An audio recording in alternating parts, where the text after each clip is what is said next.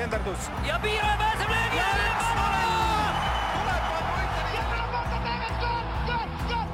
lõpuvilega saab jalgpallis otsa higivalamine ja algab kolmas poolaeg tere õhtust, heas kõik jalgpallisõbrad, päris pikk paus on sees, palun kõigi eest vabandust, aga pidin käima metsas siili õppustel ja Eesti Vabariik vajas minu teeneid rohkem kui Õhtuleht mõnel nädalal, aga nüüd vist kolm nädalat oli pausi. Oleme tagasi, on taas koondisaken. ja mõtlesime, et kes oleks koondise puhul ikkagi veel paslikumad külalised kutsuda Eesti jalgpalli ja Eesti jalgpallist arutama, kui mitte jalgpallifännid kes vist ei ole vähemalt minu ajal veel käinud kolmanda poole stuudios, mul on siin külas legendaarne Papa. tervist! FC Flora ja, ja Eesti jalgpallikoondisest võib niimoodi sind. jah, jalgpallihaigla ja äh, viies sektor. viies sektor jah, ja kõige roosama fänniga Eesti jalgpallisõber äh, Roosa Panter, Nõmme Kalju fänn äh, Romario. jaa, tere ka minu poolt! no kuidas läheb praegu? Äh, koondise paus on poole peal, kas koondise paus on eriline aeg teie jaoks? eks ta ikka ole eriline, et noh kahjuks seekord on küll kolm tükki võõrsil, et kodumäng oli ainult üks, et et tuleb siis võõrsile kuidagi saada, et et loomulikult on koondis on eriline ja, ja, ja selle jaoks see näitab nagu üleüldist Eesti jalgpalli taset, kus me oleme, et eks me seal noh, praegu seal rahvuste liigas me oleme seal Euroopa noh, kui viisakalt väljendada, siis mudaliigas, et kuna see on Õhtulehe podcast, siis ma ei julge öelda, kuidas no nagu päriselt seda äh,, mis kehaosaga ma seda tegelikult tahaks öelda, aga noh, seal me oleme ja sealt tuleb välja rabeleda. noh, kui mina isiklikult nagu defineeriks ainult, siis ma olen nagu pigem ikkagi klubi jalgpallifänn, et äh, minu jaoks on see periood, kus äh, võib-olla saab nagu isegi kergelt nagu rahulikumalt hingata, et koondisega ma kõiki mänge kaasa ei tee, kui ma nagu klubiga teen need kolmkümmend pluss mängu teen aastas kaasa, siis äh, minu jaoks on see isegi kerge nagu puhkusemoment, et mul on isegi väga hea meel, et kolm mängu võõrsil hetkel on. No ja vaata, sul on nagu see mure ka vaata, et ühtegi Kalju omat minu teada koondis ei ole, et, et pole võtta kedagi, et noh, et no miskipärast ei kutsuta jah, et peab on seal kedagi kutsuda või? loomulikult oleks. no näita, ütle. no Kaspar Paurgi näiteks kas või, aga ega vist on ainuke jah. Instat võib-olla valetab, aga, aga Eesti liiga hetkel üks parimaid ääreründajaid. no ega tuleb aga kahjuks on vale agentuuri mängija. see selleks, aga ega, ega on veel keegi või? no Alex-Mattias Tamm oleks koondises, kui ta poleks vigastada saanud. ja, ja, jah, jah, tema aga katki. ei, muidu ma olen nõus, et ega rohkem valikuid, no Marko Meerits ka võib-olla kolmanda väravahina, aga, aga see on ka kõik. kurat küll, Meerits kolmas väravat, sa mis sa eile jõid? Äh, vett. ahah no.. ma, kui oli märtsikuine koondise aken, siis äh, sõber Raul Ojasaar tegi sellise tähelepaneku, et viimase mängijana, kui, kui mängisid omavahel Nõmme Kalju ja Tabasalu karikat vist, et äh, viimati selle koondise mängijana oli, viimane koondise mängija oli pigem Tabasalus kui Kaljus, sellepärast et Märten Supka, kes on praegu Tabasalu mängija, oli koondises eelmine märts, aga pärast seda, sel ajal ja pärast seda pole ühtegi Kalju mängijat olnud. noh, see on hea tähelepanek jah, et Supkal vähemalt oli telefon oli sees, erinevalt Nõmme Kalju mängijatest järelikult räägime natukene siis nendest mängudest alustuseks, San Marino ja Argentiina. kas San Marino kaks-null, kas see on siis ikkagi hea või halb tulemus, kas me peaks olema õnnelikud või vaatasime seda mängupilti ja väga õnnelikud ei ole? kohutav, masendav, äh, teine poolaeg eriti, et nagu no nagu ei saada hakkama noh, äh, selliste asjadega siis, kes seal platsil on, et noh, väga vabandan, aga noh, ma olen Eesti jalgpallikoondise fänn juba aastakümneid, võib öelda, aga, aga mul jäi tunne, et need poisid ei taha. et kaks-null San Marino vastu on ilmselgelt vähe ja kui me arvestame, et me tahame sellest mudaliigast välja tulla, siis siis võib, kui me näiteks mängime Maltaga mõlemad null-null viiki, siis võib otsustavaks saada see, kes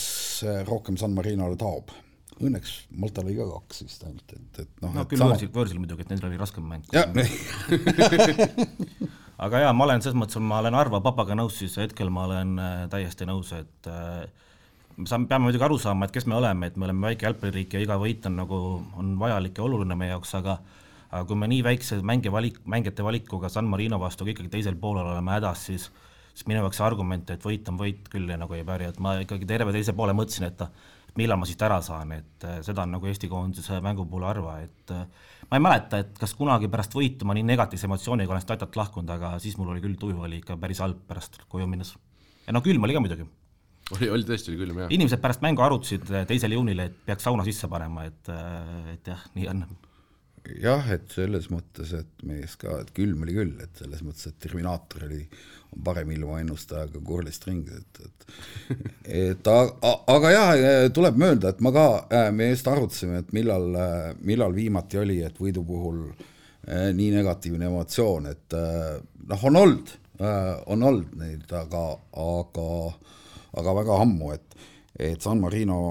kuidagi on meil jah, et noh,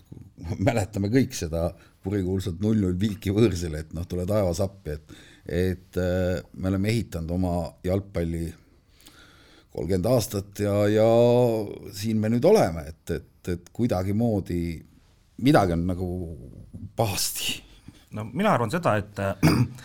oleks meil nagu sellise mänguga kas või selle Malta ära võtnud kodus, et äh, esimesel poolel lööd nagu kaks väravat ära ja teisel poolel pannud asjad lukku oleks nagu kõik super olnud. aga jätkuvalt, et nagu ikkagi Euroopa nagu kõige nõrgem jalgpalliriik on vastas ja ja teisel poolel on pigem on nagu lähedamal see, et meil lüüakse üks tagasi, kui me ise võiks nagu juurde lüüa ja ja pigem isegi esimesel poolel nii kõikide X-G-de ja asjade põhjal Eesti ei väärinud nagu pigem kahe värava. mis see, sa tead X-G-d kindlasti sina, mis, mis X-G oli mängu lõpuks? ma ütlen ausalt, ma ei ole vaadanud seda, et ma täpselt ei tea, aga tunnetuslikult ma arvan, et Eesti X-G oli mingi üks koma viie kanti umbes, midagi sellist ja üks, üks see San Marino võimalus oli päris hea, see no see oli, ütleme üle null koma viie tõenäoliselt. see tuleb jah, mingi null koma kuus ma pakun, oli San Marinol kokku äkki, null koma seitse, midagi sellist äkki. et noh, me väärisime küll võitu, aga pigem võib-olla isegi üheväraline võit oleks nagu mängupildile rohkem vastanud. Maarja, ma toonitan äh,, olgem faktidest täpsed. San Marino ei ole mitte Euroopa kõige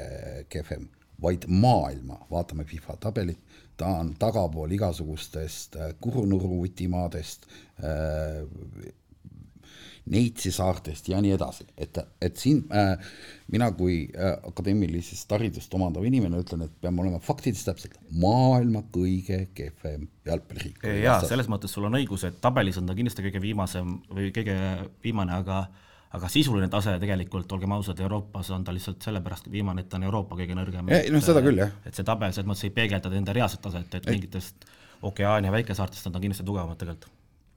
arvad, et kui panna, siis saaks nad ajaloo teise võidu kätte, kui nad panna ma arvan küll, selles mõttes, muidugi võib-olla ma eksin, et nad on mänginud mingi sõprusmänge, ma saan ma ütlen, et Vanuatut ja Fidžit nad ilmselt võidaksid, jah. et eh, mina, kes ma seal kohapeal käisin, Vanuatut ilmselt küll, jah no mina näiteks julgen öelda, et Eesti Premium-liiga viiendat satsi FC Kuressaaret hetkel näiteks San Marino kindlasti võidaks ta. et ma selles ei kahtle. Aserbaidžaani U kakskümmend üks ka võitis sedasama satsi. jah, Aserbaidžaani U kakskümmend üks on muidugi väga tugev meeskond, eh, vähemalt meie regiooni jaoks no põhimõtteliselt ju tegelikult laias laastus oligi Kuressaare pluss mõned tugevdused vastas Aserbaidžaani U kahekümne ühel ja viis-null. noh, see oli peegelpilt Eesti Premium-liiga keskmisele tasemele, ma ütlen, et me võime rääkida siin mingist taseme tõusust ja professionaalsest liigast, aga me peame lõpetama endale valetamise, et kui me tahame kuskile nagu edasi liikuda, siis tuleb rääkida asjadest asjadega, nagu nad päriselt on, et et need mängijad, kes on tehtud profimängijateks, need tegelikult rahvusvahelisel jalgpalliturul ei konkureeri mitte ühele, ühelegi ametikohale, et tegelikult on tehtud nendele mängijatele isegi liiga, et nad on jalgpalliga seotuks jäädud, et kui taset ei ole, siis mine otsi endale mingi tootev töö ja leia väljund, millest sa oled tegelikult hea ka. ja et sa võiksid nagu ühiskonnale midagi kasulikku teha, et, et nagu päris jalgpallurid meil nagu seal liigas on nagu noh, ülemistes satsides ainult, ülejäänud on no, nagu vanasti, et kes on piisavalt hea, saab Eesti tippmeeskonda, kes on võimeline nagu konkureerima eurokohtadele, need leiavad nagunii endale töökoha, leiavad paremad, nendest saavad välismaale ja kes ei saa välismaale, siis jumala okei okay mängida mingi Frolovi kombel terve elu ka Eesti tippklubides, täiesti aktsepteeritav. aga see, et sa tiksud seal mingi kahekümne viieselt veel Eesti lõpus, olukorras, kus sa tegelikult ju näed, et see rahvusvaheliste tase on täiesti teine mäng, et äh, ma ei näe mõtet ja just, mis on kõige hirmutavam, ongi see, kui me nüüd vaatame nüüd meie tulevikku, et see tulevik, et kui me praegu oleme seal täiesti mudas, et ma, kui me vaatame nüüd seda U kahekümne ühe tulemusi, et see on ju košmaar, et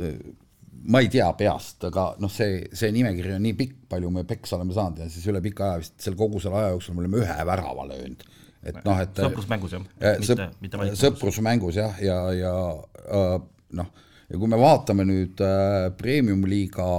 väravalööjaid äh,, top viis või top kümme, kes seal on siis äh,, noh, seal on mingid välismaalased, mingid vanurid ja noh, ja kus... Alex Mattias Tamm, Eesti liiga parim ründaja. kas Tamm on top viies, ei ole? ma kohe teen lahti selle. top kümnes on ta kindlasti, ta on löönud mingi seitse väravat, ma arvan. Zaka juhib kaheksaga, Teibis, Kostja, Reinkord seitse, Reinkord ah,. Reinkord ka muidugi, Reinkord on üheksakümmend kaheksa sündinud, kui ma ei eksi, ehk ta on kakskümmend kolm, kakskümmend neli. nii mul tahab arvuti mingeid update'e teha edasi, kuue peal on äh, Paur, Saag, Miller, Alliku ja Lilju ja Zenjov. Aga Tamm ei olegi Noh. tundub, et Jalgpalliliidu eh, kommunikatsiooniinimesed on sealt eh, mingid värad maha võtnud. et enne seda, kui ma tulin siia. ei no äh, vaata seda nimekirja, äkki Tamm on ka kuue peal, äkki siis ta on rohkem kui ta oli muidugi vahepeal oli väljas ka selles no, mõttes, et no jaa, aga vaata seda nimekirja, noh kus kus meil see, kus meil see tulevik peab olema, Paur, Paur ja Tamm on ka kuue peal, seal on kuue peal on rohkem inimesi. jah, aga, aga noh, ikkagi noh, see ei ole nagu adekvaatne pilt, et et äh, premium-liigas seal tagaotsades noored poisid peaksid mängima ja siis kas üksteisele ära lööma, noh Kalev, ma ei tea, Leegioni vastu ja nii edasi, sealt peaks midagi aga tekkima. lööb sats purje. just, jah, et see on nagu masendav. eks siin kahekümnendates eestlaseid on siis äh, seitsme peal on Reinkord, kuue peal on Paur, Miller ja Tamm. no päris hirmuäratav.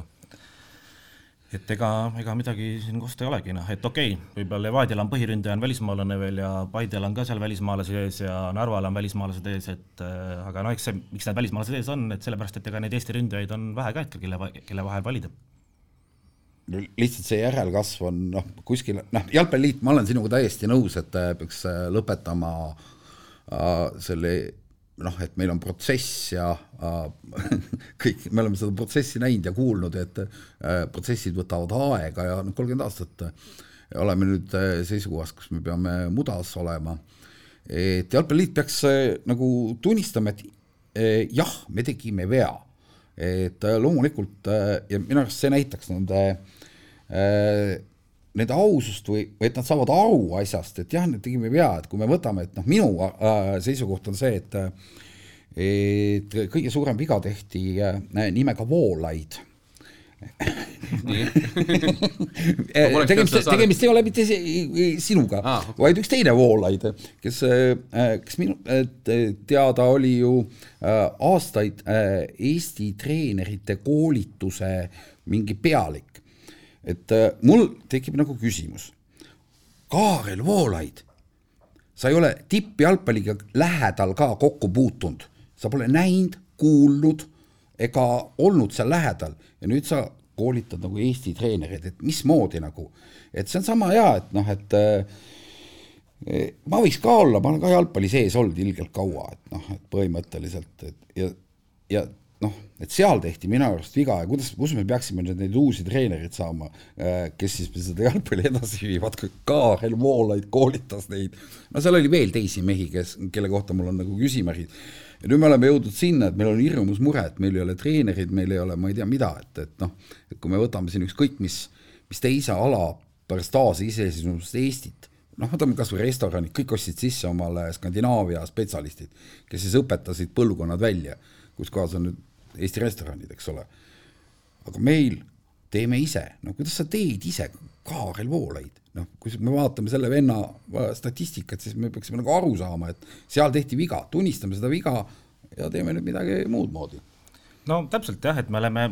lükanud veel mingeid miljoneid eurosid hetkel premium-liigasse, kus juba need, nende mängijate peale, kellel tegelikult nagu ei ole ju mingit väljundit, et et kui muu maailm alustab nagu sellest pihta, et noorte treenerid, ühes grupis on mitmed noored treenerid, Eestis põhimõtteliselt neid gruppe põhimõtteliselt ei ole, mõni üksik võib-olla on, kus on kaks treenerit. Et kui me oleks suunanud kõik need vahendid sinna ja kunagi hiljem, kui need äh, mängijad on saanud täiskasvanuks ja leida neile jalgpallis väljund, siis hakata neid toetama, tuleks nagu sellest otsast pihta hakata, aga me oleme alustanud täiesti valest otsast ja meil ei ole noor, noori tulemas hetkel piisavalt peale, kuigi mõned üksikud on, ja nüüd need profimängijad juba, kes meil hetkel on, lihtsalt ei ole rahvusvahelisel tasemel, et minu arust on see täiesti surnud ring hetkel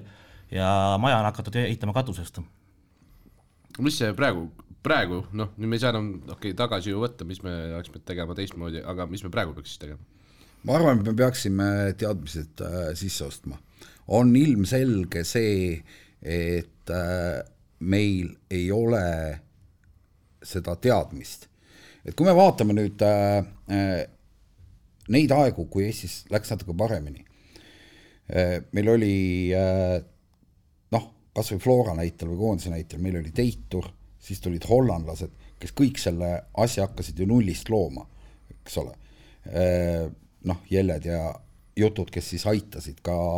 teisi edasi, siis kadusid välismaalased ära, siis me mõtlesime, et me ise oskame, me peame sisse ostma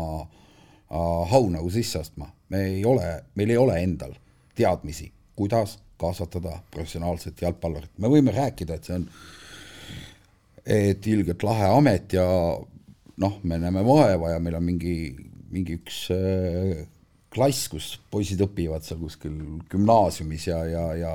meil on nüüd äh, mingid noorte seal on head lektorid ka, kes õpit-, õpetavad eetikat ja on muid olulisi faktoreid elus. Äh, jaa, okei okay,, noh, eks neid tuleb ka õpetada, võib-olla, ma ei tea, noh, aga aga küsimus on nagu selles, et noh, et just, et noortetöö ja, ja noorte, meil on mingid noortetööjuhid ja no ma nagu päris ei usu nagu, kas see igal pool toimub äh, kõikides klubides, et me peaksime nagu ikkagi, jalgpalliliit äh, võiks kuskilt raha ära võtta, ma ei tea, kus, kas või ma ei tea, mingites solidaarsusfondides vähem ja palgata mingid äh, inimesed, kes nagu päris jalgpallist midagi teavad, et noh, ma ei usu, et see nii kallis on nüüd ja, ja et see nii raske leidmine on, ma, ma nagu väga ei usu seda. no ma nii palju, kui ma olen Jalgpalliliidu inimestega rääkinud ka, kui siin saates on samadel teemadel juttu olnud, siis ikkagi neid äh, koolitusi ja asju käivad ju FIFA või UEFA vaatlejad jälgimas, et seal ikka päris niimoodi ei ole, et äh, Eesti, Eesti õpetaja saab rääkida, mida tahab ja UEFA omad vaatavad kõrvalt, et äh, no praegu las anname siis siin lihtsamalt. et seal mingi, mingisugune välismaa ikkagi ju sees on no tegelikult, kui me räägime nüüd seda, et äh, UEFA Pro koolitus Eestis ja UEFA Pro koolitus Soomes, see on nagu öö ja päev, see on nagu gümnaasium ja magistri tegemine, selline vahe pidi olema. ma tean, ma olen rääkinud isiklikult inimesega, kes teeb seda Soomes. Ja see on nagu väga keeruline, me teame täpselt, kuidas Eestis saadi neid, kui juba Ratnikov sai, siis on nagu keeruline, noh tal tol ajal oli vaja võib-olla, et oleks see pro, aga noh, kui me vaatame seda nimekirja, kellel on Eestil pro, UEFA pro, toonitan, mis tähendab seda, et põhimõtteliselt ta võiks minna kuradi, ma ei tea, Manchester Unitedit või Milano Interit treenima, litsents on käes ju. ma mingi aeg vaatasin, et vist meil on umbes mingi viiekümne kanti on neid pro-treenereid ja siis, kui hakkas nagu Eesti liigasse, selle aasta alguses hakkas neid välismaa treenereid hakkasid nagu palju tulema, siis ma mõtlesin, et mis treenerid meil Eestis oleks, no keda võiks üldse võtta ja ma sisuliselt ei leidnud sealt mitte kedagi, kes praegu juba ametis Premium-liigas ei ole, et noh, mingid Ennid ja värgid, kuigi ta vist isegi äkki ei ole prod veel. Ennil ei ole minu teada. Ennil on omandamisel vist jah ja,. teeb. et aga sisuliselt noh, kõik on mingid vanakooli treenerid ja okei okay,, mõned noored võib-olla on niisugused andekad, keda ma ei tunne veel nii hästi, et ma ei tea, mis nende sisu on, aga aga keeruline on selles mõttes jah. et noh, eks see, noh, ma saan nagu väga hästi aru, et see oligi nagu Äh, omal ajal oligi, vaata, kui sa vaatad seda nimekirja, siis äh, seal on jube palju äh, endiseid koondise tasemel jalgpallureid. eks üks sotsiaalabiprojekt oli, et noh, et okei okay,, poisid, et nüüd te tegite koondise jaoks nii palju, et me teeme teile pro-litsentsi, hakake nüüd treeneriks, aga noh, nad ei ole hakanud, esiteks. kuigi seal osadel, noh, kellel on need pro-litsentsid, kellel on kellel on isegi kokkupuude päris jalgpalliga, et kahjuks nad ei ole treeneritena ametis ja, ja kui meil on nagu noh, noh nüüd õnneks klubidel on äh, välismaa treenerid äh, premium-liiga tasemel, mis peaks nagu tõstma seda, võib-olla seda premium-liiga taset, et äh, ja läbi selle siis kuskilt kaudu peaks siis see koondise tase ka tõusma, aga noh, see kõik võtab aega ja, ja ikkagi, kui me vaatame, mis seal noortes toimub, see U, U-tasemetel, et siis see, see nagu ei ei ole ilus ja mingit optimismi küll mulle ei, ei näita, et see, see on pigem on see, et hullemaks läheb, et noh, kui me nüüd isegi sellest äh, mudaaugust üles tõuseme, siis noh, ja kui nüüd need vanemad mängijad, kes meil on, kes tegelikult meil on ju, koondises on ju noh, kohe-kohe lõpetavad ja mina ei näe seal suurt asendust. noh, see ongi see, et on, on üksikuid nagu häid noori mängijaid, aga see ei näita nagu seda tehtud tööd, vaid lihtsalt noh, mingil perioodil ikka tuleb andekaid mängijaid nagu igas, et noh, küll meil on kõik poomid ja klaavanid ja ja kingid ja kõik on nagu mingil täiesti olematutest tingimustest tulnud aga lisaks nagu noortetreenerite või üldse treenerite probleemile ma ütlen, et see spordidirektorite täielik puudumine Eesti jalgpallis on minu meelest nagu teine suur probleem, et kuidas on jätkuvalt võimalik olukord, et meil klubides ega koondistes pole selget mänguvisiooni. et äh, ükskõik, mis noortekoondise mingi treener võtab, ta teeb oma loomingut seal. meil Janno Kiviselt või kes iganes tehniline direktor pole selle kolmekümne aastaga või okei, tema on mingi kakskümmend aastat seal äkki tööl olnud, pole loonud isegi ühtset nägemust, kuidas Eesti peaks jalgpalli mängima, et no millest me räägime, et me oleme me oleme täiesti lapsekingades veel ja noh, klubides on, ma saan aru, et Floras vist on midagi te tegema hakatud ja Kalevis, aga ülejäänud on täiesti karuul jätkuvalt, noh. et no nii ongi keeruline no jah, vot siin äh, Jalgpalliliit ju nõuab, eks ole, et sul on spordidirektorid, aga noh, need on, need on igas klubis on nad olemas, aga, aga nende noh, nagu äh, tegelik töö on ju täiesti osades klubides olematu. tead, mida Eestis arvatakse, et spordidirektori ülesanne on mängijaid värvata, koostada meeskonda, esindusmeeskonda. tegelikult spordidirektori ülesanne on luua visioon, kuidas klubi edasi liigub ja selle spordidirektori nägemuse põhjal hakkab üldse klubi tööle. Alustades peatreeneri valikutest, peatreenerit ei valita niimoodi, et kuule, et see on mingi tore mees, vaid see peab vastama klubi nägemusele, need mängijad peavad vastama klubi nägemusel, mis on nagu see samamoodi, et miks sa neid noori kasvatad, sa kasvatad neid eelkõige endale seetõttu, et nad sobiks sinu mänguvisiooni, sul on palju lihtsam ju, kui see mängija on kogu karjääri olnud sinu äh, süsteemis, ta jõuab esindusmeeskonda, ta teab, mis on nõudmised, selle asemel, et sa võtad ta kuskilt mujalt ja hakkad ta ümber õpetama, aga noh, kui sa nii aluspõhimõtteid ei järgi, siis äh, ma ei imesta, miks Eesti jalgpall hetkel siin, kus ta hetkel on. No ja just nimelt, et äh, klubidel nagu pi-, puudub nagu pikem äh, visioon, et noh, ma tean, Floras on see enam-vähem paigas. aga see on viimase paari aastaga ja, ja, ja just päris pellet. et kolmkümmend aastat tehti ikkagi ja, ja, ja, ja see, jah, ja, ja ma arvan, et võib-olla isegi Kalevis ja võib-olla Tammekas isegi mingil määral no võib-olla jah, mingi lapsegi, ütleme, et ega selles mõttes täpselt ei tea, aga nii palju, kui jah. räägitud on, siis äh, ikkagi viis aastat tagasi polnud veel kellelgi, nüüd äh, mõne viimase aastaga võib-olla natukene hakanud liikuma. jah, aga, aga me räägime kolmest klubist. halloo, et, et noh, et ja, ja no Nõmme Kaljus ka luuakse nüüd Argo Arbeiteri juhtimisel, aga, aga noh, eks vaatame, mis seal ka saab. noh jah, et, et see, ta on nii vähe olnud, et siin ei oska kommenteerida seda, et et noh, et, et kuidas me siis peaksime saama, kui klubid tööd ei tee ja, ja ja, ja kui klubid tööd ei tee, siis keegi, keegi välismaale ei saa ja päris jalgpalli ei näe ja siis me olemegi noh, varsti amatööride tasemel mängime, noh. mis on nagu, kui me, kui Jalgpalliliit ütleb, et see ongi nagu okei okay,, siis, siis see on niimoodi ja, ja noh, see on Eesti jalgpall.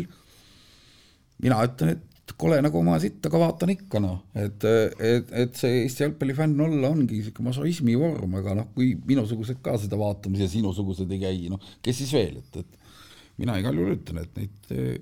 teevad, mis nad teevad, aga toetada neid tuleb, et, et noh, meil teistsugust ei ole paraku. aga kritiseerida tuleb ka. nii on. kui publiku numbreid vaadata ja fänni poole pealt rääkida, siis päris halvasti on ju millegipärast nagu kui liiga muutub professionaalsemaks, siis fännid lähevad ära, nii. nii, mina ütlen, kui me vaatame nüüd premium-liigat, mina vaatasin kümme vooru äh, premium-liigat, selles on viiskümmend mängu. ma lugesin, ma võin eksida, aga minu arust kakskümmend kaheksa mängu toimusid Sportland Arenal. Sportland Arenal. oi jah Sportland Arena, me ei ole heaoluühiskond, vaid juba tarbimisühiskond. ehk siis inimestel on valida kino, teater, kultuur e, sport, mida ma lähen vaatama oma raha eest. ja tahame või ei taha, jalgpall on üks, äh, konkureerib kõigi nendega. ja kui sul on Sportland Arenal, tuleb kokku kaheksasada inimest ja selle kohta on üks peldik, ma toonitan, peldik, mitte tualettruum. ja see on jalgpalliliidu taristu. siis see ei ole normaalne, mina näiteks ei julge ühtegi prouat kaasa võtta ega kutsuda, sellepärast et ei joo paar siidrit ära, kuhu ma saadan, kuigi ma tean, kuhu saata. aga no ma tean, et äh, sügisperioodiks ka teile suveks on sinna midagi nüüd mõeldud ja tehtud, noh. Alates sellest sissepääsust ja kõigest, et noh, et äh, kuskil pole näidatud, et noh, inimesed seisavad järjekorra ära, siis tuleb välja, et ei, sa pead teiselt staadionilt pileti ostma, noh, kõik see on nagu nii ligade-logade, et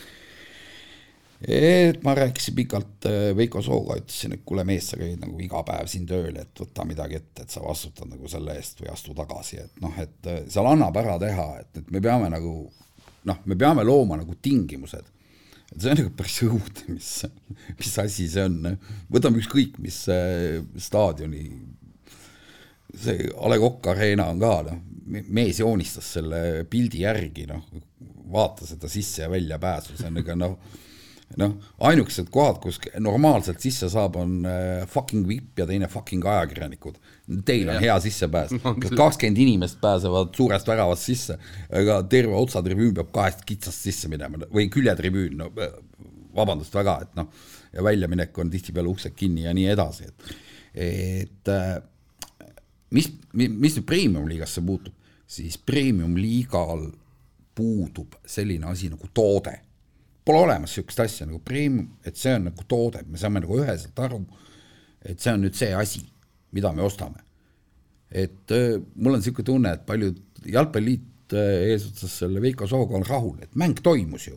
mis te virisete. ja paljud klubid on, aa, meil mäng toimus ju. noh, kõik oli olemas, väravad olid ja mehed jooksid ja noh, et äh, meil on kogukonnajuhid, kes näevad nagu mõnes klubis, ma tean, tõsiselt vaeva, mida sa vaeva näed, kui kõik ümberringi on nii päin perseti, et kui veel olla saab, et noh, et ta teeb oma asjad ära, aga noh, osad asjad ei sõltu temast, et noh, meie häda on muidugi see, et noh, klubidel on, mitte kellelgi pole nagu oma asja, et noh, see on minu oma, et ma saan siin ise teha.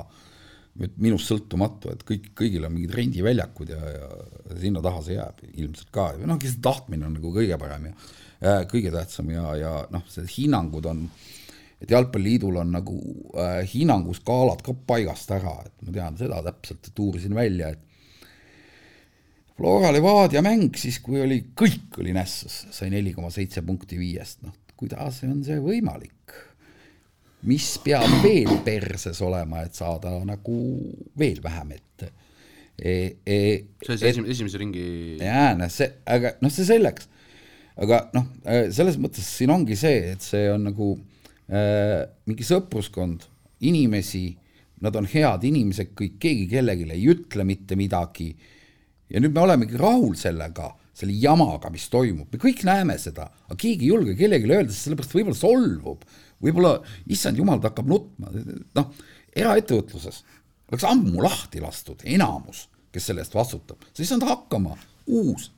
Neli koma seitse viiest oli siis see mäng, kus kahekümnendaks minutiks oli, inimesed olid ikka seal värava taga veel ja, ja mulle selgitati seda niimoodi, et noh, tegelikult olid ju vaata, väravad olid paigas ja kõik siuksed asjad ja noh, selle jalgpalliliit tribüün oli ka olemas. jah, tribüün oli olemas. aga no siin ongi see, et seda, seda see rahulolu on nii väiksed, aga mäng toimus, inimesi oli kaheksasada inimest. aasta lõpus öeldakse, jee, Floral oli kaheksasada inimest. Oligi, aga kuidas nad sinna sisse said? sest kaheksasajast inimesest nelisada enam ei tule, sellepärast et see oli noh, halloo. ja kuidas me saame seda publikut juurde, noh. et noh, see,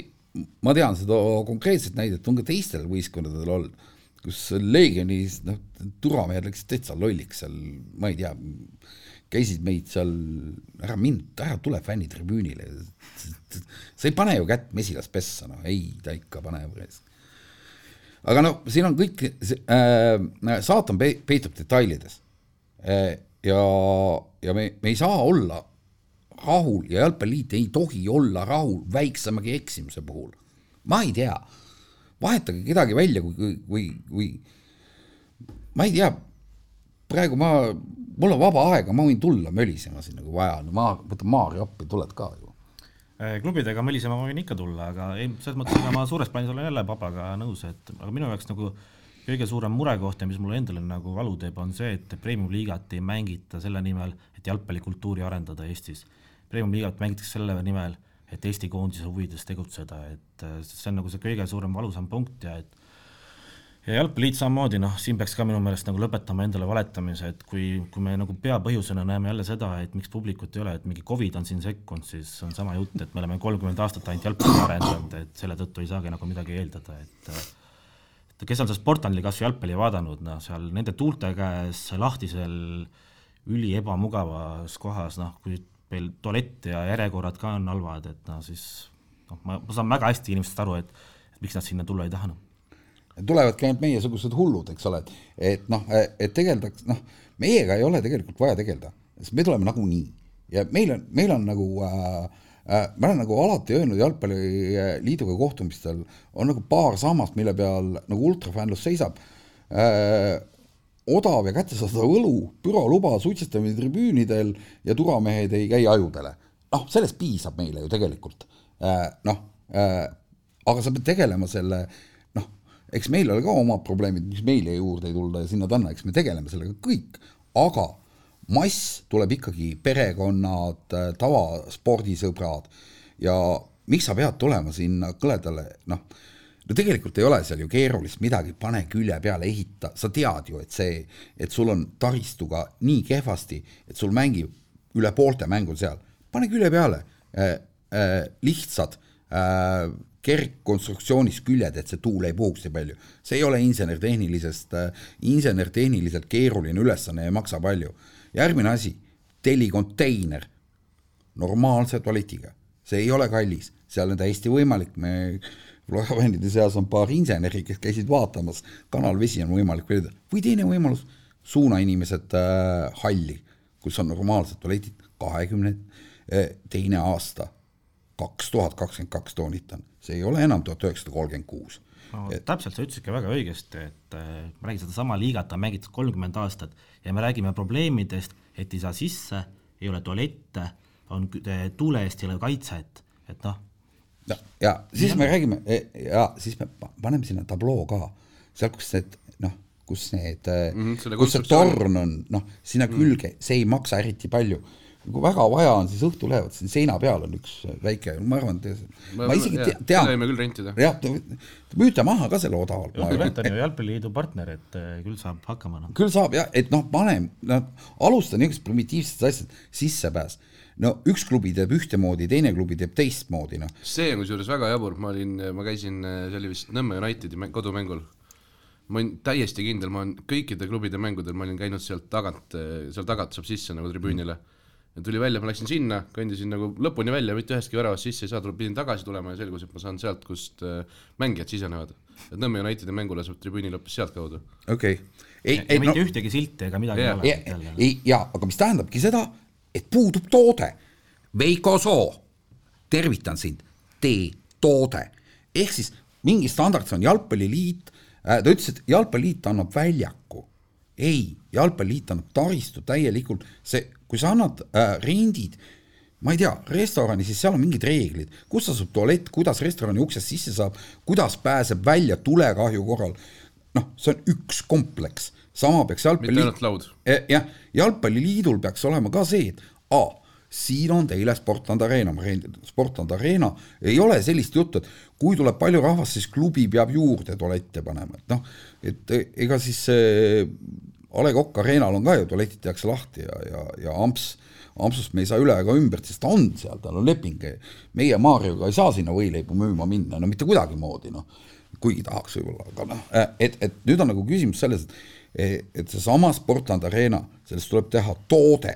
nii on, kas seal mängib Leegion, Nõmme United, kes iganes nii, teie saate, seal on nagu, see, on nagu, ma kujutan ette, see on mingi kakskümmend lehekülge annab kirjutada väga täpseid reegleid, kuidas tuleb korraldada mäng sellest, mismoodi, et kõigil oleks üheselt arusaadav, kus peab olema juba piletikontroll, kus saab sisse, et noh, ja teine asi on see, et tegelikult saab seda sissepääsu ka paremaks teha, aga aga seda ma ei ütle, sellepärast et see info on tasuline, Veiko ma, no Maarja, sinu lause juurde tagasi tulles, ennist ütlesid, et, et jalgpalli mängitakse selleks, et koondist arendada Eestis. mul meenus, meenus sellega Aare Altra intervjuu, kes, ma, ma saangi aru niimoodi, et see ongi nagu täitsa suunis võetud liidu poolt. seal oli kirjas, et kus ta rääkis Õhtulehe, et see, see dilemma on meil kogu aeg olnud, kas edukas klubi peaks olema edukas ka noorte jalgpallurite ja Eesti Rahvuskoondise liikmete otsija, koolitaja ja arendaja olen olnud liidu juhatuse liige viisteist aastat ja kõik need aastad on see dilemma olnud üleval ja on näha selles osas ka mingeid paranemismärke. ehk siis see on nagu ametlik, et ametlik nagu suund võetud, et Eesti jalgpalliklubid peavad töötama selle nimeks, et selle nimel, et oleks Eesti rahvuskoondisele häid mängijaid, mitte välismaalased ei tohi siis võtta või, või mis see tähendab? noh, mulle jäi ka sama mulje seda lugedes, et ja minu teada Altraja on siis juhatuse liige, kes vastutab Premium-liiga eest, ehk siis äh, täitsa adekvaatne inimene seda nagu ütlema, siis et eh, minu jaoks väga murettekitav, et eh, ma tahaks nagu loota, et eh, päris nii nagu jalgpalliit neid asju ei näe, aga kui nad nii näevad, siis on võetud väga-väga vale samm ja ja siis polegi nagu põhjust otsida, et miks see on siis mingi kakssada, mis iga, igas inimest keskmine umbes hetkel või palju ta on, hetkel ma täpselt ei teagi. et noh, jalgpalliklubi eesmärk on ikkagi kõigepealt enda huvides tegutseda ja siis sellega tulenevalt kaasa, kui ta tegutseb hästi, siis on ka koondisel kasu sellest, et ega mul siin midagi tarka öelda ei olegi, et minu jaoks no nii rumal väljaütlemine, et täitsa kurb hakkas jah, ma olen, ma olen selles ka nõus, et klubil on ikkagi hoopis teised eesmärgid. aga samas, kui sa mängid seda liigat, meie Eesti liigat, siis noh, kõik need, U kakskümmend kolm, mis on nüüd see, tuleb see uus KTM tüüp, mis, mis on nüüd adekvaatsem minu arust no kahtlemata. kui vanasti oli see, sa võisid mingi pensionäri ka sinna panna, noh et aga vaata, sa enne ütlesid seda, et, et jalgpalliliit võiks tunnistada, et näiteks solidaarsusmehhanismidega nagu eksitud, siis minu meelest selle KTM reegliga ärakaotamisega asendada see U kakskümmend kolm, U kakskümmend üks reegliga jalgpalliliit ütlebki, et KTM mm -hmm. reegel ebaõnnestus, see ei täitnud oma eesmärki, et äh, see on nagu selles mõttes on vähemalt lõpuks, nad võiks selle avalikult välja kommunikeerida ja. ka, et see oli vale, äh, mina olen seda muidugi rääkinud juba kümme aastat äh, või noh, millal see tuli, kaks tuhat neliteist tuli, et see on vale, et noh, vähemalt on nüüd mingid sammud tehtud, et mis võiks nagu kas seda noorte jalgpalli ka siis professionaalsel liiga tasemel edasi viia. Ma olen sinuga nõus, et, et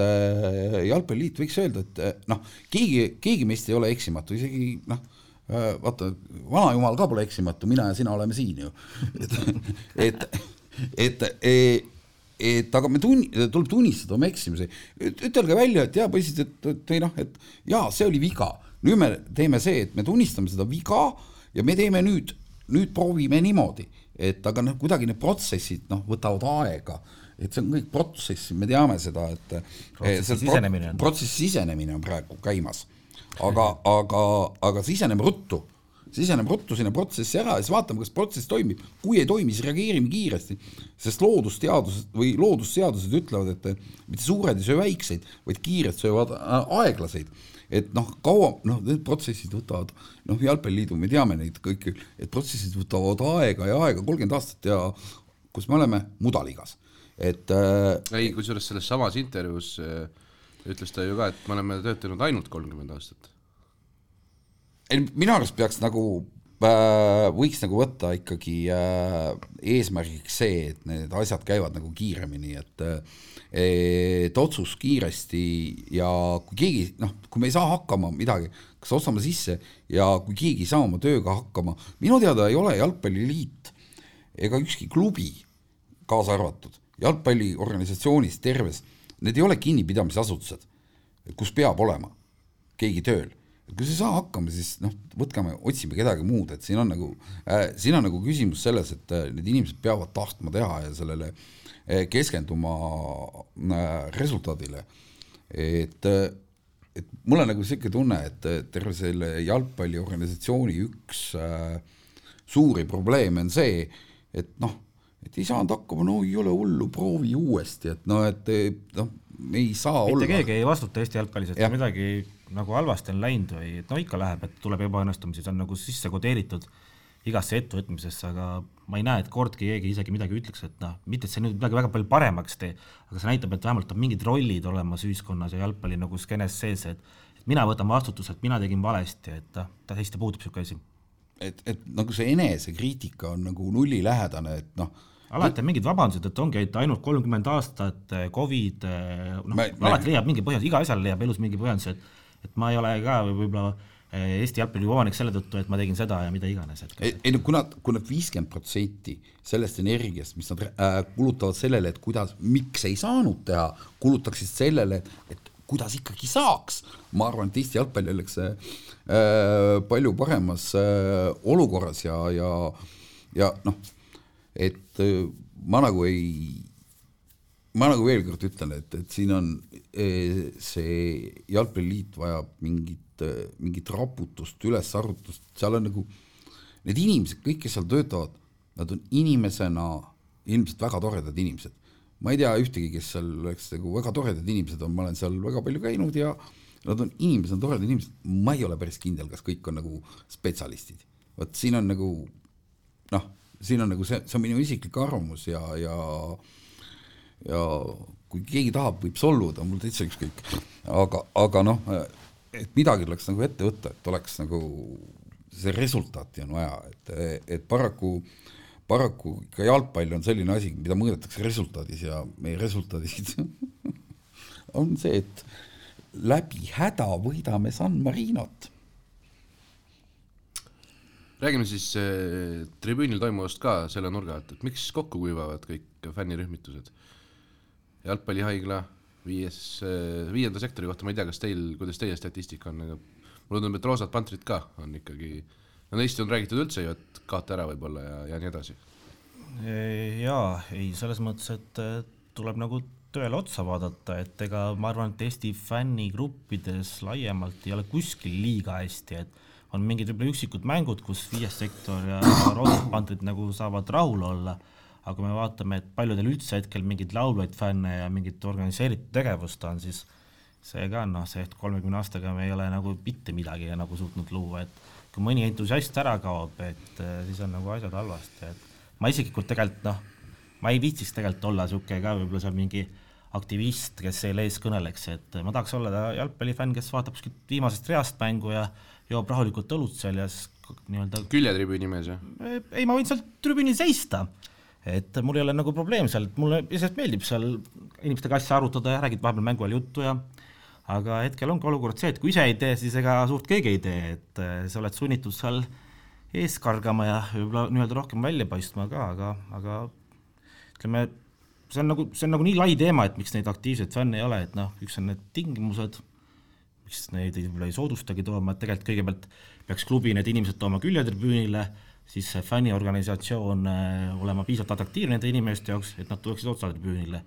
aga kõigepealt on see klubil on see eesmärk üldse või siis koondisel või mida iganes, on luua see side inimesega, et noh, meil siin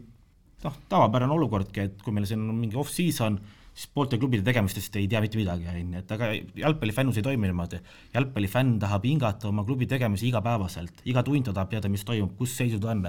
Eestis näiteks ma isegi Nõmme Kalju fännina ma pool aega ei tea, kes meil vigastatud on, mis nende tervislik seisund on, noh, mingid niisugused kõik tähtsad asjad, mis tegelikult jalgpallifänni huvitavad, kui ta on pühendunud inimene, siis Eestis sa elad kuskil kinnises maailmas, noh meil jah, niisugust infot saanud küll ja see on nii salastatud info kõikides klubides, et kellel noh, tervislikku seisundit, ega kui sul klubis nagu sügavamalt tutvust sees ei ole, siis, siis sa ei tea. aga noh äh,, mis siin salata, et äh, et noorte tribüünidele saamine on ikka täiesti omaette kunst tänapäeval, ükskõik mis spordialal see on, kui me vaatame ükskõik kas või korvpallifänne või, või, või võrkpallifänne, seal on ka kõik niisugused sinu-minu vanused veel alles, et, et see uus põlvkond on nii oma selles nutisüsteemis sees, et ja nüüd sa pead tüüp, kes vaatab kodus telefonist äh, Premium liigat võib-olla, ja siis sa ütled talle, kuule, tule nüüd tripkale äh,, kus sa ei saa nagu, kus on külm, kõle, rõve, noh, keeruline. ja mängutaset ei ole ka nende jaoks. jah, nende jaoks sellega no ma ei tea, vaata, see on ei, nagu see on üks põhilisi argumente ka just nooremal ei, see on jah, ma vaatan ju Real Madridi kodus, miks mm -hmm. ma peaksin tulema vaatama Nõmme Kaljut. Et loomulikult selles mõttes, et kui sa isegi vaatad teinekord võib-olla mingi suurturniiri või meistriliiga järel vaatad seda Eesti liigat, et noh, ega see ei ole hea vaatepilt, on ju, et kui seal iga kolmas pall põrkab viie meetri kaugusel touch'ist ja, ja pool mängu on pall audis, aga puude on vastu aga laua et kui sa, lauda vaatad mujal maailma, kuidas nagu see põlvest põlve see fännikultuur on tekkinud, siis see sporditase on nagu kõige vähetähtsam asi üldse, absoluutselt, see on täiesti nulltase. oluline on lihtsalt see, et meeskond mingi aja tagant võidaks, aga Jah. see, mis see sisuline tase seal on, täiesti null. no ja vot siin ongi see, et see noh, me võime ka öelda, et me oleme kolmkümmend aastat ainult sellega tegelenud, et noh, no mina ei kujuta ette, et eh, ütleme, kui ma mingi juba ligi viisteist aastat tagasi selle aktiivse fännusega nagu siin Eestis alustasin, siis kõige kurvemas unenäos ma poleks ka ette kujutanud, et eh, kaks tuhat kakskümmend kaks ma olen umbes seal ma ei tea, jalghaigla sektoris olen seal võib-olla mingi saja, saja viiekümne inimesega, kellest võib-olla kakskümmend teeb häält ja oma klubimängudel mul keskmiselt käib vaatamas kakssada inimest ja seal mingi kümne inimesega lõugad, et noh, päris masendav seis, et et noh, enda, endal ka seda ambi-, või noh, indu ja Jep. motivatsiooni kaob nii ära, et Eesti, midagi paremaks ei lähe, noh. mis puutub koondise fännlusse, siis see on nagu need numbrid seal tripkal, noh, me just analüüsisime seda mingi aeg tagasi, et see on nagu väga tugevas suhtes koondise eduga, et mingi sportlik edu peab olema, siis nad tulevad tagasi, et et noh, ei ole atraktiivne. San Marino kaks-null, ma kujutan ette, ei ole piisav sportlik edu vist või? see ei ole mingi sportlik edu Äh, see, see ei ole kohe kindlasti, kuigi palju seal oli pealtvaatajat, mingi kolm tuhat viissada. jaa, mis oli tegelikult isegi üllatab selle ja. ilmaga, selle, selle ilmaga me palju, ma, ma arvasime kaks tuhat. jah, ma pakkusin ka mingi kahe tuhande see näitab, et mingisugune, mingisugune baas on koondise mängudele toodud, millest allapoole enam järelikult ei saagi kukkuda. no seal on jah olemas inimesed, kes sõltumata tulemusest tulevad sinna õlut jooma, inimestega suhtlema, et nad on alati olemas, et selles mõttes see on, neid inimesi on vaja, et et oleks näiteks ma Saksamaalgi tean, et väga palju näiteks niisugused inimesed, lähed võib-olla kuskil poole keskel, lähed tualetti või mingit õlut ostma, siis seal siseruumides on sees mingi seltskond, kes mängu ei vaata, kes seal küll telekat jooksevad taustal, et nad võib-olla korra pilgu pööravad, räägivad sõpradega juttu, see on lihtsalt puhas kogunemiskoht, kus saada mingite vanade tuttavatega kokku, et noh, see, et seal mingid vennad palli taga ajavad, see on niisugune teisejärguline teema.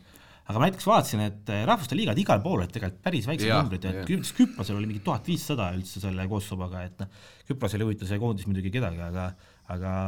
kas või Serbias oli mingi üheksa tuhat täitnud, vaatasin, et viiekümnenda staadion vist. jah, et kui mingi partisan või Svesta mängiks seal ükskõik mis suvalise liiga mängu, ei ole see kunagi nii vähe rahvast, et et tundub, et see rahvuste liiga väga kedagi ei koti hetkel. ei, see rahvuste liiga on, ma olen nagu aru saanud ka, et Euroopas see on nagu noh, keegi ei saa aru, mis asi see on ja, ja tal ei ole nagu mingit identiteeti veel välja kujunenud, võib-olla kunagi. ja ma tean, et noh, näiteks paljud ultrafännid äh, Euroopas ei ole rahul sellega, sellepärast et noh, kadus, kadusid ära äh, sõprusmängud, noh, mis olid, mis lepiti kokku võib-olla, ma ei tea, naabritega, mingid sellised asjad, mis noh, igal juhul on noh, mingi maavõistlus äh, Soomega näiteks või Lätiga, äh, noh, sõprusmäng on palju äh, palju kõvem asi Eesti fännide, Eesti avalikkuse jaoks kui mingi suvaline rahvuste liiga mäng Maltaga, Küprosega, who cares et aga noh, me peame neid mängima ja meil ei ole nagu, need aknad on nii täis topitud nüüd, need seda rahvuste liigat, noh, e, noh, võib-olla see A-divisjoni meeskonnad on õnnelikud, kõik ma ei, ma ei usu. ei ole, ei ole, ma vaatasin eile, Austria mängis nüüd Taaniga, alagrupis, kus Austria, Taani, Horvaatia, Prantsusmaa on, ehk siis kaks eelmise aasta, eelmise MM-i finalisti Austria võitis esimeses mängus Horvaatiat kolm-null ja mängis teist mängu kodus Taaniga kodupubliku ees, kaksteist tuhat inimest. jah, järelikult ei ole noh Austria see... A-divisjon võiks ju olla nagu nende jaoks väga oluline asi. jah, aga jah, ja lähed vaatad näiteks mingit Rapid Viini, mida ma käisin eile, eelmine aasta vaatamas, noh, alati panevad kakskümmend tuhat, panevad oma selle stata täis seal, et äh, ärgem Eesti on üks väheseid riike, kus äh, Euroopas, kus koondise jalgpall on nagu populaarsem kui klubi jalgpall, et et Briti saared väiksemad on, kus koondis on tähtsam, Island on ja sisuliselt rohkem selliseid riike, võib-olla, võib-olla Bosnia ka, kuna neid äh, bosnialasi on igal pool nii palju laiali, äh, aga mujal maailmas on alati või mujal Euroopas on klubi on ainult klubi ja ma endagi näiteks, et kui minu käest keegi küsiks, et ma julgen nagu nimetada, et kuna see Eesti jalgpallifännus on nii väike, et ma olen piisavalt suur ka Eesti jalgpallikoondise toetaja kui keegi mu käest küsiks, et eh, kas ma eelistaks, et eh, Nõmme Kalju jõuaks näiteks konverentsi liiga alagrupi turniirile või Eesti koondise EM-ile, mul poleks küsimust ka, et ma valiks klubi. aga ma olen umbes ühe protsendi seas Eestis jalgpallifännidest, kelle jaoks klubi on olulisem kui koondis. ma tahaks mõlemat. aga kumba sina näiteks valiksid, papa, et kui Floral oleks meistrite liiga näiteks või siis Eesti koondise EM-ile äh,? Flora meistrite liiga. no vot, aga me kuulemegi sinna ühe protsendi sekka, et eh, no Flora Euroopa liiga comme si comme ça, aga noh, noh ei noh, ma olen ikkagi äh, rohkem see äh, klubi fänn, aga, aga koondis, no keegi peab seda koondise asja ka vedama ja, ja, ja ma olen seal nii kaua olnud, et, et noh, et pole ühtegi väga palju neid noori peale tulemas, no mõningad on, kes nüüd aitavad seda vedada ja aga see jalgpallireegel, midagi uut on ka tulemas, repertuaar on ju kolmekümnendat aastat samasugune. Vabandust väga, vaatame nüüd näiteks Inglise fänne Äh, Argentiina fänne, nad laulavad neid samu laule sada aastat, viiskümmend aastat. Liverpool no. Never walk alone, kui vana laul see on? see on umbes sada aastat vana. nii vana ei ole, viiekümnendatest. noh, et mis häda on selles, et peavad, see, see on mingi see, ei oota, aga papa, selles mõttes see, et need laulud pikalt on kestnud, see ei ole probleem, see ongi väga hea, kui on traditsioonidega lood, on ju, aga see, kui sa kuradi kolmkümmend aastat seal kuuendaks minutiks oled juba neli korda karjunud võitle Eesti, võitle, on ju, seda ei viitsi keegi teha. ei, ma olen sinuga nõus, et ju, siis jah. ma tahaks ka, et seda lauldakse põlvest põlve. ma, ma olen sinuga nõus, et et seda folkloori meil ei ole, et tegeleme sellega kolmkümmend aastat alles, alles, alles kolmkümmend aastat. arengu alguses. et ütleme niimoodi, et see ei ole päris niimoodi, et, et teeme nüüd uue loo, et me, me oleme isegi kunagi mingi konkursi korraldanud, et äkki keegi mõtleb välja, ei tulnud mitte midagi, et seda ei saa nagu niimoodi, et no vaata, sellega ongi see, et isegi kui seal meil klubides on võib-olla mingi kuni viiskümmend inimest, neid uusi lugusid on väga lihtne teha, kuna sa näed neid inimesi iga päev nädalaselt, sa ja. saad seda sisse harjutada, kas või pubis jaurata, on ju, kui sul on koondises on seal, ma ei tea, võib-olla kodus on niisugune mingi neli-viis mängu aastas võib-olla maksimaalselt üldse, siis on väga keeruline üldse, et noh, enamus inimesed tegelikult igapäevaselt omavahel ei lävi, on ju, nagu klubifännid, mingid seltskonnad kindlasti, aga et see kogu see sektor nagu kaasa tuleks ja see on tegelikult päris keeruline protsess, ma kujutan ette. see on nagu jah, keeruline ja, ja noh, olgem ausad, et seal on nagu ka mõningad äh, probleemid, kes kellega käib ja kes kellega ei käi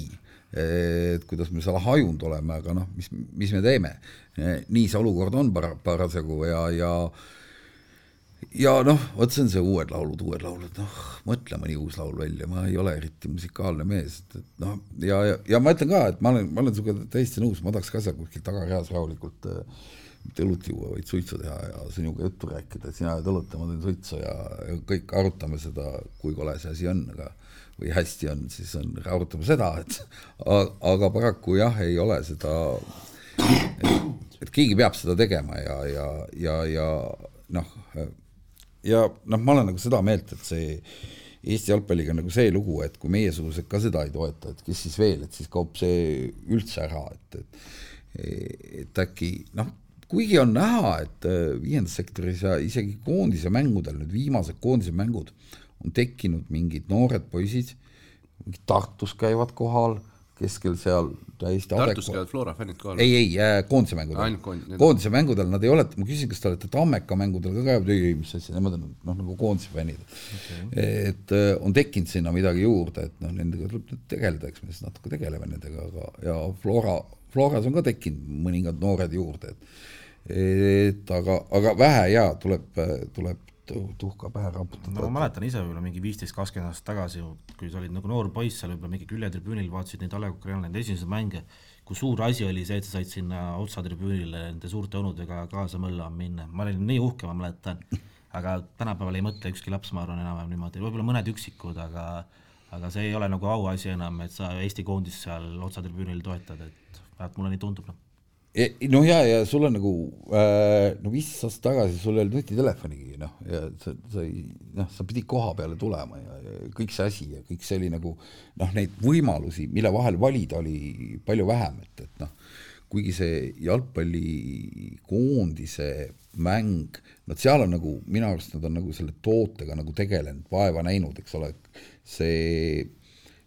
fänniala või kuidas me seda, festivaliala või kuidas nad seda nimetavad, on nagu, nagu on, aga see peab olema, sest noh, et ma arvan, see, vot see protsess võtab aega, et inimesed harjuksid sinna tulema.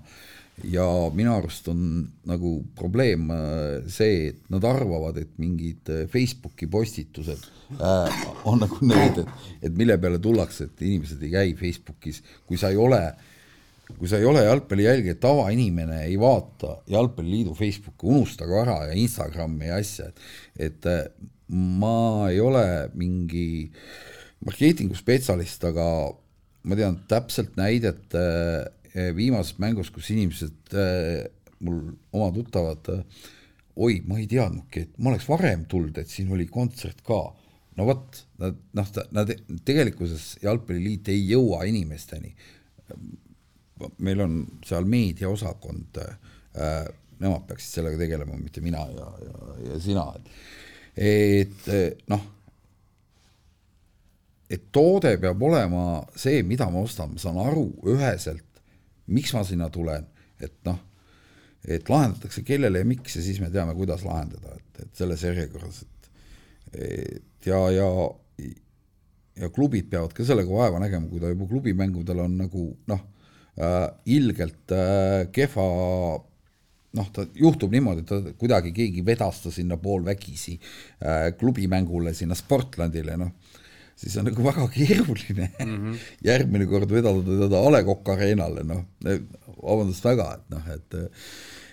ja, ja siis, kui sa seal A Le Coq'is ka vahest on noh, mõningatel mängudel äh, järjekorrad on viis kilomeetrit, sellepärast et süsteemid ei tööta, noh, viimane kord jooksis see kokku, aga siis võeti mõistus pähe, tehti väravad lahti. et aga mõningatel klubidel, näiteks Floral on nagu täiesti valesti see, et noh, tekib kaks järjekorda, et noh, kontrollitakse, üks järjekord on turvakontroll, siis on pöördvärava kontroll, et no halloo, et et mismoodi, et, et, et ja kui sa oled eh, saanud ühe korra kehva elamuse, no ei tule sa oma raha eest sinna never ever, sa oled lastega loomaaeda, noh, noh, ausõna noh olge lõpetuseks, palun, me oleme nüüd ligi tund aega juba rääkinud, kui halvasti kõik on, siis öelge mõlemad üks asi siis, kas midagi on hästi ka või? Äh, inimesed on hästi, et kui sa ikkagi saad jalgpallistaadionit, noh, me räägime jah, oleme siin rääkinud, kui halvasti võib-olla nagu kõik on ja siis tegelikult nagu mingid asjad on loomulikult halvasti, aga kõik nii halvasti ei ole, et ma arvan, jalgpall on selles mõttes on, mis on hästi jalgpallis ja ka Eesti jalgpallis, sa saad mingi seltskonna, kuhu sa kuulud, sul on inimesed, kes, kellel on sinuga ühised huvid ja sa saad seda, neid õnnestumisi ja ebaõnnestumisi koos nautida või kurvastada, et ma arvan, et see on Eesti jalgpallis hästi ei no kindlasti on midagi hästi ja, ja noh, mina nagu loodan, et äh, läheb paremaks, see on hästi. et meil nagu väga hullemaks minna ei saa. Et nüüd on see hetk, kus nagu peab paremaks minema, et see tunneli lõpus veel valgust ei ole, aga, aga kuna me oleme nagu selles seisus, kus me oleme, siis ma väga loodan äh, ja hästi ongi see, et mul on ja paljudel on see lootus säilinud et äh, nüüd me oleme siin ja siit enam nagu väga hullemaks minna ei saa ja, ja tuleb ka sportlik edu nii klubidel kui äh, kui ka koondisel, et, et see, see, see on hetkel see, et ja nüüd äh, noh, peavad kõik sellesse panustama, kes on selleks äh, seatud. ja kusjuures see usk ja lootus siis äh, me oleme hetkel nagu seitsme Euroopa kõige nõrgema riigi seas, on ju, ja ma siiamaani usun ja loodan, et kaks tuhat kakskümmend neli mängime me EM-il, et ma arvan, et see ongi jalgpallifännust nagu kõige paremini defineerib, et sa näed nagu asju nagu väga kriitilistes toonides, aga sa ikkagi loodad. E, ja, ja see äh, lootus või see usk peab säilima ja, ja noh, noh, sa ju usud ka, et Nõmme Kalju jõuab Euroopas kuhugile noh, mina uskusin kolmkümmend aastat, näe, jõudsimegi. ikka usun jah ja., siis kui ma klubi juhiks saan. ja, ja, ja, ja, ja me võitsime Balti karika, noh ja, ja nüüd me oleme jalgpallihaigla karika runner-up'id ka, et. see on kõva, see on kõva. Messi sai ka katsuda seda karikat või?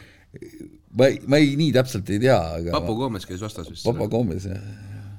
aga okei okay., no tegelikult jalgpall on selles mõttes ju tore, et äh, kaks võitu ja siis ongi kõik kohe veel palju paremini, et. jah, just. et võtame selle koondise, mõtle, kui see koondise aken lõpeb niimoodi, et me võtame kolm võitu ja ainult kaotame Argentiinale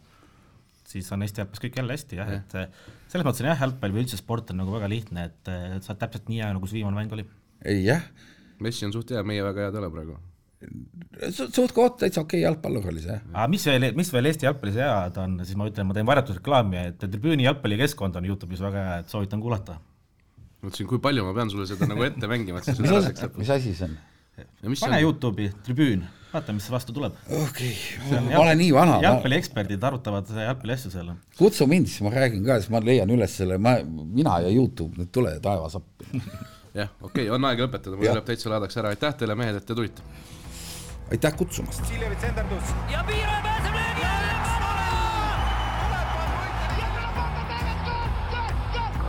kuula kolmandat poolaega igal teisipäeval Spotify's, iTunesis või SoundCloudis